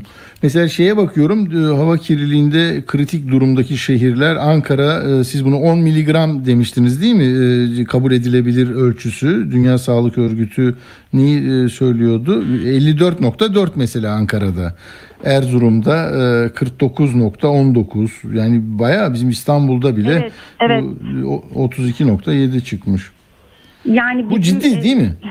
Çok ciddi. Evet çok ciddi. Yani bu e, çok ciddi sağlık çıktıları var. Zaten şu anda e, k- enfeksiyonlardan kaynaklı ölüm evet bu Covid sürecinde farklı bir durum yaşandı ama onun haricinde genel olarak kronik hastalıklardan bir ölüm söz konusu. Yani kalp hastalıkları, inme, akciğer kanserleri gibi bunların hepsinin sıklığının artmasıyla e, birebir ilişkilendiriliyor artık hava kirliliği. Tabii ki çok önemli ve bundan kaçınmak gibi bir opsiyonumuz da yok. Bu bir devlet politikası haline ge- getirilmeli ve insanlar e, o kirli hava maruziyetinden e, bir, olabildiği kadar e, arınmalı, kurtulmalı. Doğru. Peki bu alerji, çocuk alerjisi e, sizin de tabii tam disiplininiz de o. Bu- Bunu buna etkisi ne? Nasıl o- onu ölçebiliyor muyuz? Yani bu çocuk alerjisi dediğimiz polen e, sadece polen midir yoksa bu tür e, sıkıntılar da e, şey yapıyor mu o hastalığı ge- Tabii tabii. geliştiriyor mu? e, şöyle e, alerjik çocukların zaten solunum yolları çok hassas. Yani diğer çocuklara Hmm. göre çok daha kolay e, enfeksiyon o- enfeksiyon geçirebiliyorlar. Çok daha kolay zatüre bronşit olabiliyorlar. Eğer bir de kirli havaya maruz kalıyorlarsa hem o geçirdikleri atağı mesela astım atak geçireceklerse daha ağır bir astım atak geçiriyorlar ve çok daha zor iyileşiyorlar. Uzun vadede ilaç dozları çok yüksek kalıyor. E, zaten e, kirli havanın arttığı dönemlerle e, örneğin bu yağmur fırtınaları sonrası tabii iklim değişiklikleri de ayrı bir konu. Bu- O da bununla çok Tabii, ilişkili. tabii, çok. E, yağmur fırtınaları sonrasında e, havaya uçuşan e, polen miktarı çok fazla olduğu için direkt a- acile başvuran astım atakları artıyor. Bunun haricinde yine iklim değişikliği ile alakalı hava artık e, çok erken ısınıyor. E, erken Evet. ısındığı için yani e, erken ısındığı için polen üretimi çok fazla. Agresif polen üretiyor e, bitkiler ve yeni polen türleri de çok arttı. Yani polen mevsimi çok uzadı ve ürettiği polen de eğer mesela bitki hava kirliliğine maruz kalıyorsa yani trafiğin yanında bir bitki ise akciğerlere daha çok zarar verecek ya da alerjik kişide daha fazla semptom oluşturabilecek daha agresif polen üretiyor. Yani ona tepki gibi hani bitkinin tepkisi. Evet, evet. Ee, ve e, tabii ki alerjik kişileri çok fazla etkiliyor. Bunun da ötesinde hastalarımız bir de şöyle ben çocuk hastalara bakıyorum ama çok sayıda Hı hı. anne baba da e, şunu ifade ediyor. İşte bizde yoktu 40 yaşından sonra çıktı, 50 yaşından sonra çıktı. Bunu çok çok sık duyuyorum. Hani poliklinikte bu bilimsel bir Evet. şey değil sadece gözlemsel. Hani e, bu da gösteriyor ki bize e, demek ki o insanların e, maruz kaldıkları polen miktarı ve kirli hava çok arttı ve artık duyarlanma göstermeye başladılar. Yani siz e, alerjikseniz de e, alerjik hastalık geliştirmek aslında kaderiniz değil. E, çevresel e, faktörler eğer daha iyi olursa daha hafif geçiriyorsunuz o e, genlerden kalıtılan alerjik yapıyı. Çok çok önemli. Yani görüyorsunuz konuştuğumuz birçok mesele giderek öyle iklim değişikliği, iklim krizi diyelim. Yani insan eliyle yarattığımız bu cehennem işaretlerinin şeyi sonucunda e, çok e, olumsuz e, tablolar ortaya çıkarıyor. Tabii ki. Hava kirliliği çok- dediğimizde değil mi az çok yani evet, evet, evet. bunlarla yani ilişkili. kendimiz buluyoruz gibi bir durum söz konusu. Doğru. Peki yine burada e, o önerilerinizi de kaydettik. Son 3 dakikamız belki e, hani bu konuda söylemek istediğiniz bir dünya çapında bir araştırma olabilir. Türkiye'deki bir araştırma olur. Hani dinleyenlerin böyle iyice ya bu neymiş diyeceği bir şeyler varsa hocam onları da alalım Ee, sizden. Ben sadece şey hani e, gebelerin de buna çok dikkat etmesi gerektiğini Hmm. düşünüyorum. Hani nasıl kaçacaklar tabii ki çok Tabii. zor ama oradaki hava kirliliği de çok önemli. Yani anne karnından bir itibaren etkiliyor. Hani bilimsel çalışmalarda eğer kirli havaya maruz kaldıysa anne e, fetüsün erken doğduğu, düşük doğum ağırlık, Hmm. ağırlığında olduğu ve e, büyüdüğü zaman akciğer fonksiyonlarının yetersiz olduğu yine hayatın ilk yaşında e, diğer yaşıtlarına göre çok daha fazla bronşioid atar e, görül- e, gösterdiği görüldüğü e, görülmüş. E, yani bunlar çok kıymetli bilgiler çünkü düşün yani anne karnında hiçbir e, suçu olmayan bir canlıyı da aslında e, biz yaptıklarımızla etkiliyoruz. E, hava kirliliği konusunda çok daha herkesin e, bilinçli olması gerektiğini düşünüyorum ve talep etmesini çok doğru söylüyorsunuz. Hani hı. e, bununla e, ilgili politikaları talep etmemiz gerekiyor düzenlemeleri. Peki e, doçent doktor Şule Çağlayan Sözmen çok teşekkür ediyoruz hocam. Katkı Ben sundunuz zaman ayırdınız. Çok Sağ olun. Sağ olun. Sağ olun. Hoşçakalın. İyi, akşamlar. Sağ olun. Evet böyle arkadaşlar yani bu işte kuraklığı konuşuyoruz oraya çıkıyor. Yeraltı su kaynakları diyoruz oraya çıkıyor. Buzullar eriyor. Yani insan eliyle e, öyle bir e, hani o, işte orman yangınları diyorsunuz buraya çıkıyor. Aynı yere çıkıyor. E, bu hani vahşi kapitalizm deniyor ya gerçekten. Hani büyümeyi de yani böyle büyüyeceğiz yüzde beş altı. Ya şimdi dünya onu tartışıyor. Neyi büyüyorsun ya? Kaliteli kaliteli e, yarattığın geliri e, milli geliri kaliteli e, yollarla e, sağla ve e, paylaştır eşit paylaştır. Yani demokratik e, kurallara uy. Daha ne istiyorsun? Yani orada yok bilmem ne ülkeler arasında en büyük ben büyüdüm ne büyüdün işte büyüdün de çocukları küçükleri öldüre öldüre büyü, büyümek iş büyümek mi yani Hadi buradan da Uğur'a gidelim. Son değil mi artık? Ee, Uğur'la devam ediyoruz. Uğur, burada mı Uğur? Uğur'cum merhaba. Merhaba. Ne, ne var ne yok sen ne yaptın bugün? Neler Türkiye'deki meseleler dışında ecnebi masasında bir şey yok mu? Ecnebi masasında ya İsrail meselesi biraz alevlenmeye başladı gibi. Şimdi e, İsrail tarihinin en aşırı sağcı hükümeti koalisyonu kuruldu tabii Netanyahu'nun geri dönüşüyle birlikte. E, şimdi Netanyahu'yu devirmek için muhalefet bir ittifak kurmuştu. Hatta Türkiye'deki işte Millet İttifakı'na da benzetiliyordu. E, ve onların içinde sol gruplar da vardı. Bu Filistin meselesinin diyalogla halledilmesini savunan gruplar da vardı. Partiler de vardı. O yüzden o bir yıllık dönemde yani Netanyahu'nun devrildiği bir yıllık dönemde İsrail çok fazla askeri operasyon yapmadı yapamadı. Çünkü o partiler buna karşı çıktılar.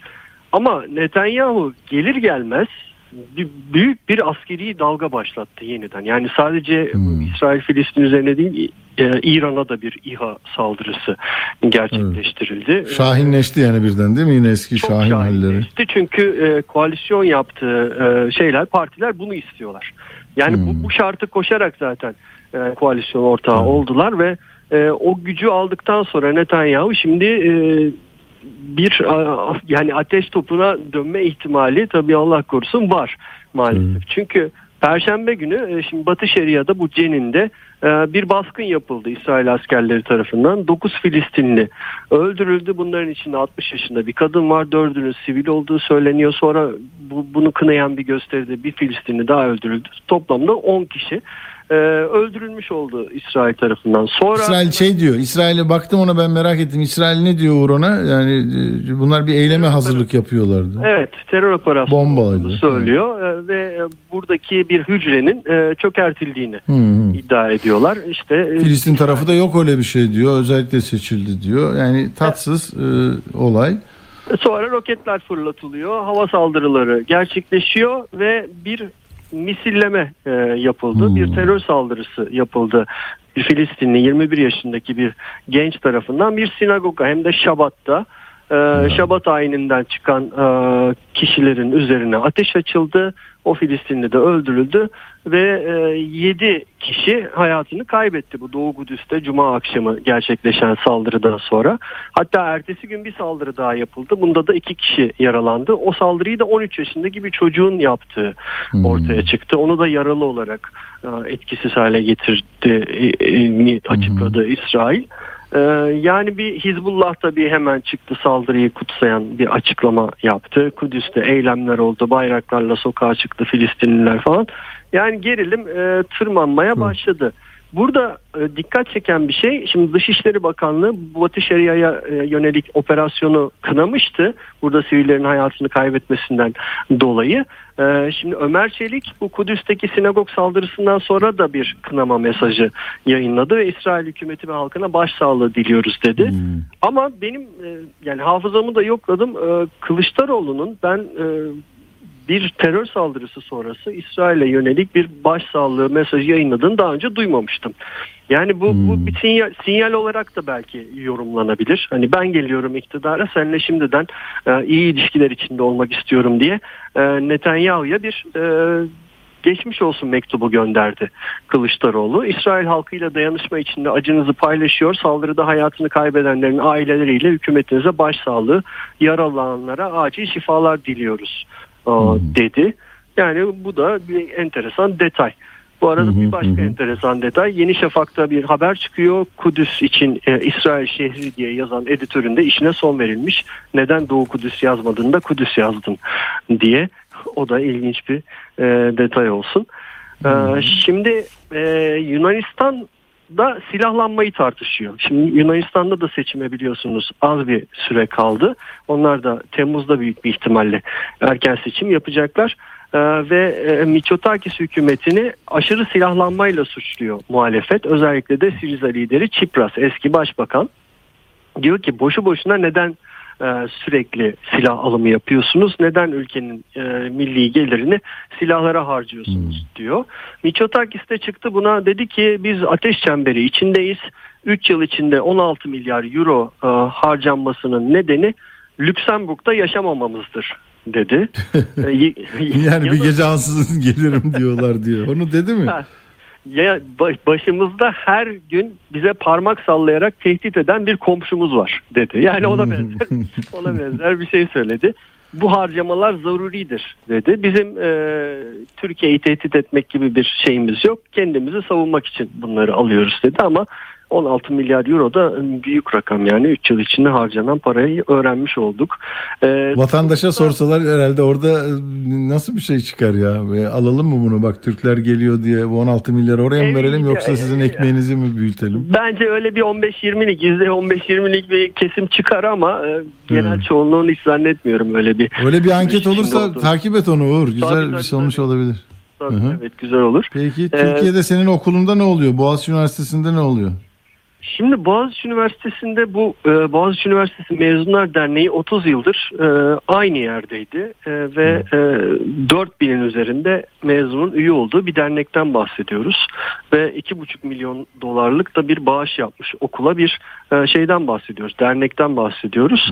E, şimdi yani rektör e, buradan çıkartmak istiyor Boğaziçi Üniversitesi Mezunlar Derneği'ni. Çünkü belirli konularda rektöre çok muhalif e, tavırları olduğunu e, biliyoruz Mezunlar Derneği'nin. Hatta bir farklı Mezunlar Derneği de kuruldu o da iktidara yakın ama çok da e, şey yapamadı, e, üye toplayamadı kendine. E, şimdi rektörlük diyor ki senin kampüsün içinde bir binan var ben o araziyi artık eğitim faaliyetlerinde kullanacağım. E, o yüzden burayı tahliye edeceksin diyor ve süre vermişti. Bu sabah 8.30'a kadar e, tahliye edilmesini istemişti. E, şimdi Sarıyer Kaymakamlığı ekipleri tarafından o tahliye gerçekleştirildi. E, zaten önceden de bir alkol ruhsatı nedeniyle bir ceza kesilmişti vesaire. Kaymakamlıkla işbirliği halinde rektörlüğün bir operasyonu e, diye yorumlamak lazım. E, ekipler geldiler. E, Boğaz BÜMET'in yani Mezunlar Derneği'nin yöneticileri giremediler okuldan içeri ve demir parmaklıklar arkasında kaldılar. E, yani yıllarca çalıştıkları yere giremediler ve e, o tahliye işlemi gerçekleştirilmiş oldu. Ama e, gün içinde tabii hemen hukuka başvuruldu ve yargıdan da bir karar çıktı. E, İstanbul'da e, idari mahkeme 9. idari mahkeme dedi ki e, teminat aranmaksızın yürütülmesini durdurmasına karar veriyoruz. Aksi halde bu kararı hemen uygulayın.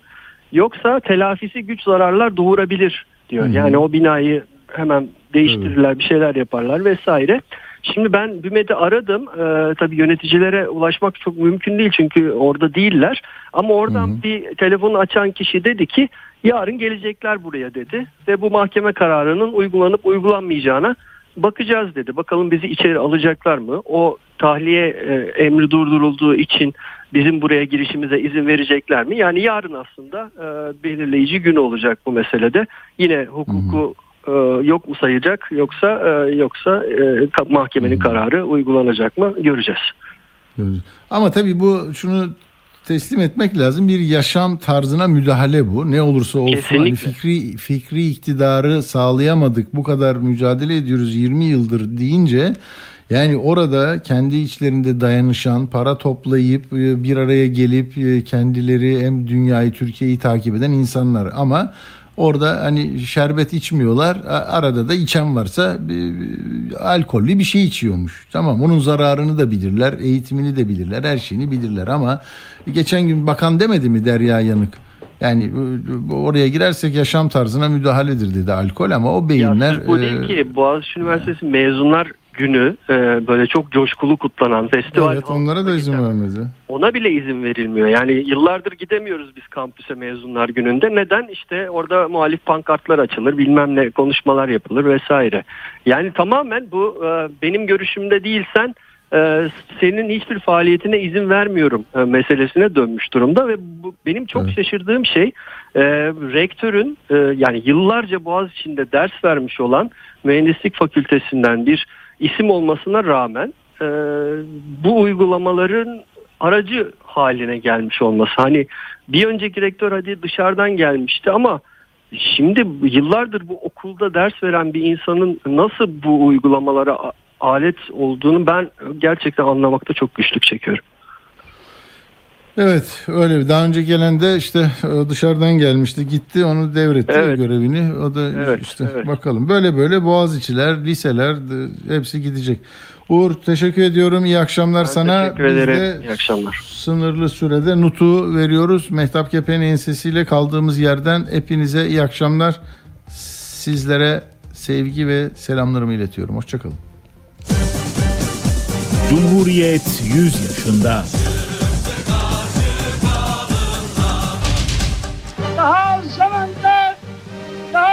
İşler başaracağız. Bu işlerin en büyük temeli Türk kahramanlığı ve yüksek Türk kültürü olan Türkiye Cumhuriyeti'dir. Cumhuriyet 100 yaşında. kumandayı terk etmemek emri. Ne yazık ki bu vaziyetin şahidi olan ve kendisine kuvvetlerin yanından ayrılamaması tavsiye olunan Selahattin Bey'in de bir müddet sonra İstanbul'a gittiğini haber aldık.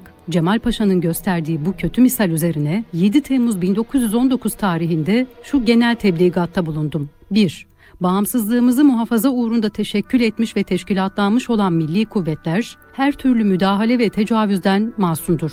Devlet ve milletin mukadderatında milli irade etken ve hakimdir. Ordu iş bu milli iradeye tabi ve onun hizmetindedir. 2.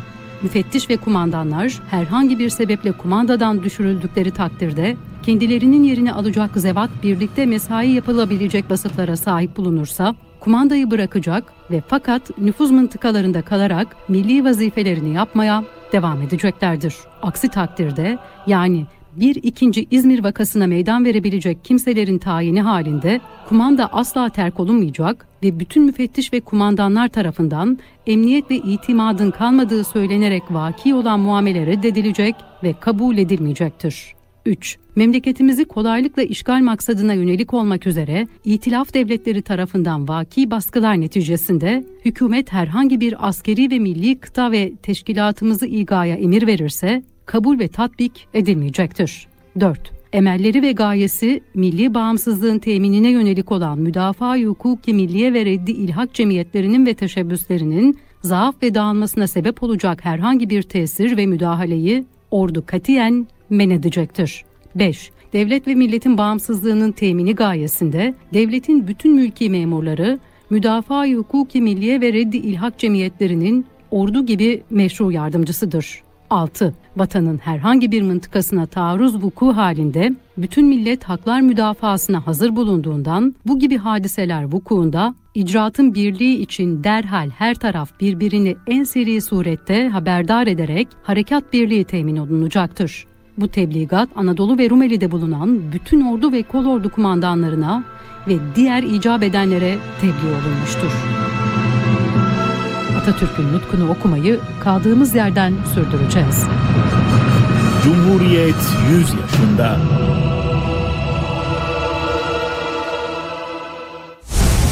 Atilla Güner'le Akşam Postası sona erdi. Radyo Haber